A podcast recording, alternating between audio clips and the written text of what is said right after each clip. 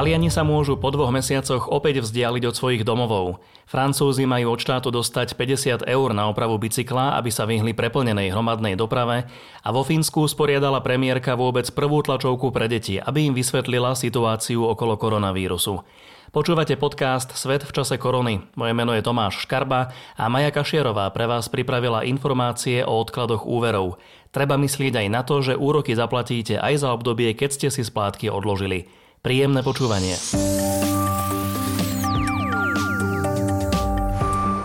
Taliani sa po takmer dvoch mesiacoch dostali prakticky z domáceho väzenia. Voľný pohyb ľudí tam vláda zakázala začiatkom marca, keď sa im epidémia vymkla spod kontroly.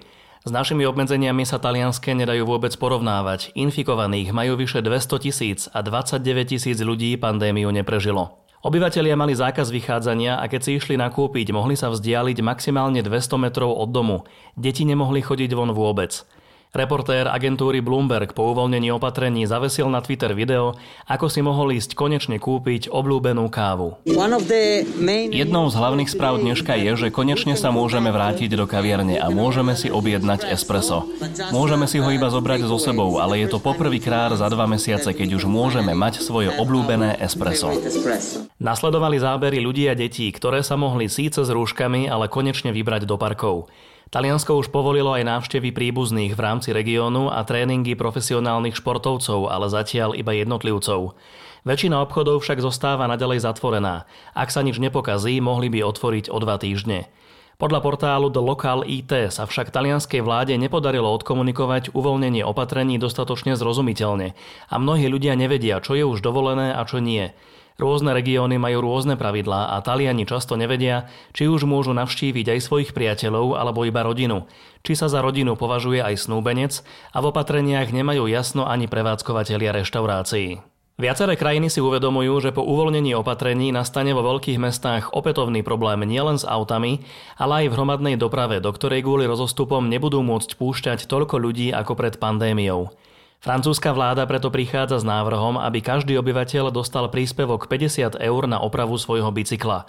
Zmeny sa dotknú aj dopravy v Paríži. Radnica sa chystá pre auta uzatvoriť frekventovanú ulicu Rue de Rivoli, ktorá ide aj okolo slávneho múzea Louvre. Vstup na ulicu budú mať iba autobusy, zásobovanie a taxíky a pribudnú tam cyklopruhy. Starostka Paríža obyvateľom tvrdí, že opatrenia budú trvať iba počas pandémie, ale ak sa osvedčia, tak budú trvalé. Nové cyklochodníky pribudnú aj popri najvyťaženejších linkách metra a francúzska ministerka životného prostredia by chcela aspoň čiastočne udržať nižšie emisie skleníkových plynov, ktoré sa prejavili po obmedzení automobilovej dopravy. Cyklistiku chce počas pandémie podporiť aj Brusel. V meste má pribudnúť štyridsať kilometrov nových cyklopruhov. Problém dopravy po uvoľnení obmedzení rieši už aj Londýn. Radnica očakáva, že ak sa jej podarí zabezpečiť rozostupy, metro dokáže prepraviť iba pätnásť percent zo svojej pôvodnej kapacity. tridsaťpäť kilometrov ciest premení na cyklochodníky a chodníky aj talianske Miláno. Vo Fínsku podala rodičom pomocnú ruku pri vysvetľovaní situácie okolo koronavírusu premiérka, ktorá zorganizovala tlačovku špeciálne pre deti. Sana Marinová sa po boku ministerky školstva a kultúry s deťmi spájala naživo cez telekonferenciu a na ich otázky odpovedala asi štyridsať minút. Išlo o historicky prvú vládnu tlačovú konferenciu pre deti a najviac ma zaskočila posledná otázka mladého uvedomelého Fína Árona. Premiérky sa opýtal, čo môžem urobiť pre Fínsko. Najdôležitejšou úlohou detí a mladých ľudí je, aby pokračovali v diaľkovom štúdium. Samozrejme je veľmi dôležité zostať v kontakte s príbuznými, priateľmi aj ostatnými ľuďmi. Myslím si, že mnohí starí rodičia sú veľmi šťastní, keď im niekto zavolá a opýta sa, ako sa majú, a keď im aj my povieme o svojich pocitoch, vlastných starostiach, ale aj o radostných chvíľach. Aj fínski školáci sú doma od polovice marca a väčšina detí si už podľa portálu finland bodka fi zvykla na pripájanie sa ku vzdelávacím videokonferenciám a na odovzdávanie zadaní online. Deti sa premiérky pýtali, kedy už budú môcť navštíviť starých rodičov, alebo či sa v lete budú môcť vybrať do zábavného parku.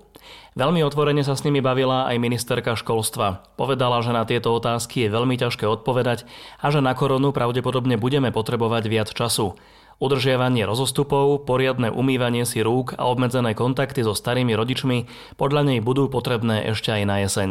Na budúci týždeň ale Fínsko za prísnych podmienok začne otvárať školy pre deti na nižšom stupni. Vychádzajú najmä zo správy tamojšieho inštitútu pre zdravie a starostlivosť, ktorý otvorenie odporúčil. A podobne ako v iných krajinách, aj fínski školáci budú musieť dodržiavať rozostupy, učitelia sa budú stretávať iba so svojou skupinou žiakov a deti budú musieť prestávky tráviť vo svojej triede. Ak sa im v priebehu niekoľkých týždňov osvedčí vyučovanie na nižšom stupni, posúdia návrat starších žiakov do škôl. Svojou vlastnou cestou si ide naďalej Bielorusko. Prezident Aleksandr Lukašenko sa vytrvalo odmieta vzdať vojenskej prehliadky na výročie ukončenia druhej svetovej vojny. Ruský prezident Vladimír Putin už prehliadku po dlhom váhaní zrušil, ale v Bielorusku sa má konať podľa plánu deviateho mája. Lukašenko pandémiu od začiatku zľahčoval. Pripomeňme si jeho výrok z konca marca, keď ešte sám odohral hokejový duel v Minsku, ktorý jeho klub ako inak vyhral. Radšej zomrieť na nohách, ako žiť na kolenách. Nie sú tu žiadne vírusy, všimli ste si nejaké lietať na okolo? Nevšimli, že? Šport, ľad. Táto chladnička je najlepším liekom na koronavírus. Bielorusko pandémia zasiahla aj ekonomicky. Krajina je závislá od vývozu spracovanej ropy, ktorej ceny klesli na historické minimá, čo vidíme aj my na čerpačkách. Krajina poprvýkrát nakúpila ropu od Saudskej Arábie, čo je veľký precedens, pretože doteraz nakupoval Lukašenko výhradne z Ruska za veľmi výhodné ceny, ale ani vzťahy medzi Bieloruskom a Ruskom v poslednom čase nie sú najlepšie. Lukašenkovi sa tiež pred augustovými prezidentskými voľbami nepáči, že srandu z jeho prístupu k pandémii si už robia aj ruské médiá. Bielorusko navštívil aj tím Svetovej zdravotníckej organizácie, ktorý vláde dôrazne odporúča, aby dbala na obmedzenie sociálnych kontaktov obyvateľov a aby odložila veľké kultúrne, športové aj náboženské zhromaždenia, pretože tamojší zdravotný systém nie je pripravený na veľký nápor pacientov v kritickom stave. Podľa prieskumu, ktorý zverejnil denník Washington Post, ale sedemdesiat percent Bielorusov obmedzenia podporuje napriek ľahkovážnym vyjadreniam prezidenta.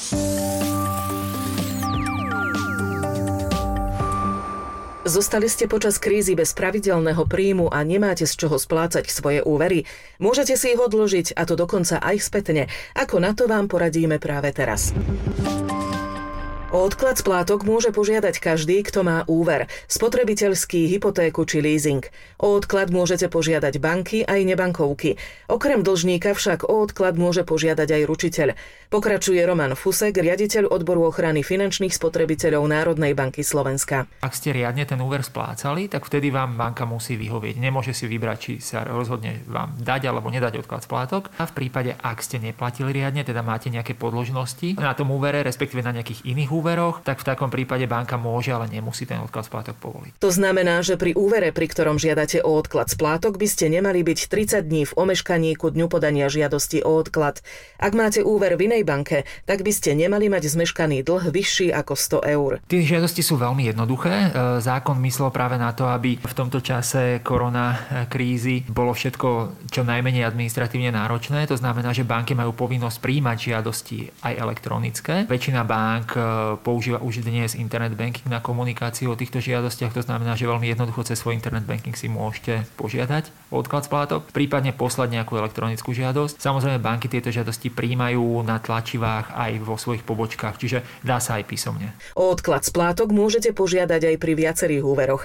Ak si napríklad platíte hypotéku, nejaké spotrebiteľské úvery či leasing, každý úver sa pritom posudzuje samostatne. Hovoríme predovšetkým ako keby o odklade splátok v bankách, ale tento odklad splátok platí aj pre nebanky alebo nebankovky, ako im hovoríme, teda spoločnosti, ktoré poskytujú spotrebiteľské úvery. Medzi ne patria leasingové spoločnosti úplne bežne, ale napríklad aj spoločnosti splátkového predaja. Pri úveroch z bank môžete požiadať o odklad na deväť mesiacov. Tu žiadosť môžete podať len raz. Zákon hovorí, že, že si môžete určiť, koľko chcete odložiť splátok, najviac teda tých deväť mesačných splátok, a môžete odložiť samozrejme aj menej, ale to už je na vašom rozhodnutí. V prípade tých nebankových spoločností, napríklad pri leasingu, je to tri plus tri mesiace. Ale pozor, tento odklad splátok sa netýka kreditných kariet a povolených prečerpaní na vašom účte. O odklad splátok môžeme žiadať aj mimo krízy. V čom je ale rozdiel oproti odkladu v čase pandémie? Najväčší rozdiel oproti tomuto súčasnému odkladu splátok, ktorý je na základe koronakrízy a je, je nastavený zákonom, je ten, že klient nemusí vôbec preukazovať svoju životnú situáciu. To znamená, že nepreukazuje to, či je naozaj v kríze alebo nie je v kríze, či má nejaký výpadok príjmu, nemá výpadok príjmu. Tu sa vlastne zákon spolieha na toho klienta samotného, že si zváži, či ten odklad splátok potrebuje alebo nepotrebuje, pretože tam aj nejaká informačná povinnosť v súvislosti s tým odkladom splátok. Ďalší dôležitý rozdiel je v úverových registroch. Ak vám banka poskytne odklad splátok mimo pandémie, urobí o tom záznam v registri. V prípade tohto odkladu splátok zákon hovorí o tom, že sa tá splátka nepovažuje za omeškanú, ani sa nesmie zaznačiť do úverového registra ako omeškaná splátka. To znamená, že nebude potom pre budúcnosť nejakým diskvalifikačným faktorom pre poskytnutie nejakého ďalšieho úveru. Ten zápis v registri je, no slúži iba na informačné či štatistické účely. V žiadnom prípade nemôže slúžiť na zhoršenie bonity klienta. V prípade problémov sa treba obrátiť na Národnú banku Slovenska, ktorá vec prešetrí. Čo treba robiť v prípade, ak vám banka už stiahla splátku, hoci ste požiadali o odklad? V takomto prípade je dôležité, ak ste si tú splátku odložili, napísať do banky v podstate reklamáciu toho, že vám strhli tie peniaze a banka by vám mala vrátiť potom, potom tie zinkasované peniaze. Splátku si môžete odložiť aj spätne. Zákon počíta s tým, že si môžete odložiť aj splátku, ktorú ste mali zaplatiť tridsať dní pred tým, pred tou žiadosťou o odklad splátok a nezaplatili ste ju ešte. Tak v takom prípade ešte stále máte možnosť akoby odložiť aj tú minulú splátku a ráta sa vám to do odkladu. Dvakrát meraj a raz strihaj. Toto platí aj pri odkladoch splátok úverov. Odklad je síce bezplatný, no úver sa úročí aj počas doby odkladu. To znamená, že v budúcnosti zaplatíte úroky aj za obdobie, keď ste si splátky odložili, keďže máte stále požičané peniaze. Na záver ešte to dôležité zhrnieme. O odklad splátok môžete požiadať pri akomkoľvek úvere v banke aj nebankovke. Odložiť splácanie sa dá na tri až deväť mesiacov bez záznamu v registri a o odklad môžete požiadať aj spätne. Počas pandémie riešia existenčné problémy snáď všetky letecké spoločnosti a letiská. Povedzme si otvorene, zaujímavý biznis model predstavilo viedenské letisko Švechat, ktoré bude priamo na letisku robiť pé cé er testy na koronavírus, aby dostali pasažieri potvrdenie a nemuseli ísť do povinnej štrnásťdňovej karantény, ak to ich krajina umožňuje.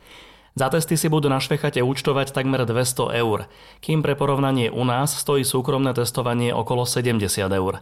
Ak ale cestujúci nemá hlboko do peňaženky, rovno z letiska môže do dvoch až troch hodín odchádzať s papierom, či už s pozitívnym výsledkom alebo negatívnym. Počúvali ste podcast Svet v čase korony. Pekný deň želajú Tomáš Škarba a Maja Kašierová.